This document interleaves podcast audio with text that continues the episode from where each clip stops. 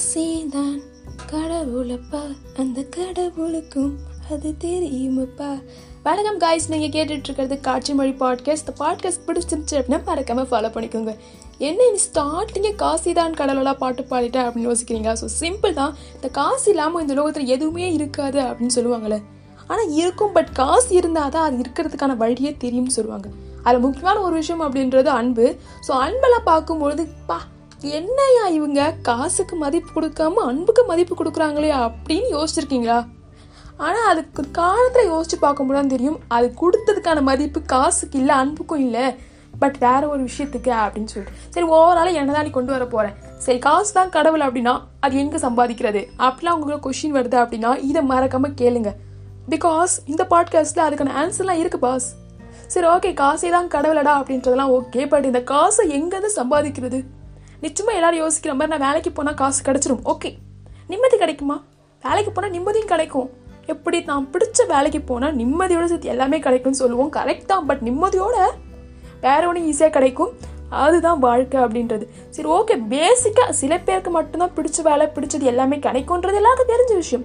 But எல்லாருக்கும் பேசிக்காக நார்மலாக நான் பீப்பிள்லாம் சொல்லுப்பா அப்படின்னு கேட்டிங்கன்னா காசு எப்படி சம்பாதிக்கிறோம் வேலைக்கு போகலாம் சரி வேலைக்கு போகிறோம் அப்படின்னா வேலைக்கு தேவையானது என்னது? குவாலிஃபிகேஷன் சரி குவாலிஃபிகேஷன் இருந்தால் உங்களுக்கு வேலை கிடச்சிருமா சரி ஓகே குவாலிஃபிகேஷன் இருக்குது வேலை கிடச்சிது அப்படின்னா அதுக்கப்புறம் ஸ்கில்னு ஒன்று இருக்குல்ல நம்மளோட ஸ்கில் சரி ஸ்கில் நான் வளர்த்துக்கிட்டேன். அது யார்கிட்ட வளர்த்துக்கிட்டீங்க? உங்ககிட்ட தானே. சரி உங்ககிட்ட நான் வளர்த்துக்கிட்டேன். ஸோ அதுக்கப்புறம் அதுக்கு எது ரொம்ப ஹெல்ப்பாக இருந்துச்சு? வெல்த்தா ஹெல்த்தா இல்லையே ஹேபிட்ஸ் ஸோ நான் ஃபுல்லாக சொல்ல வர்றது காசே தான் கடவுளடா அப்படின்னு யோசிக்கும் போதெல்லாம் ஒரே விஷயம் தோணும். நாம தான் கடவுள் அப்படின்னு நான் சொல்லணும்னு நினைக்கல.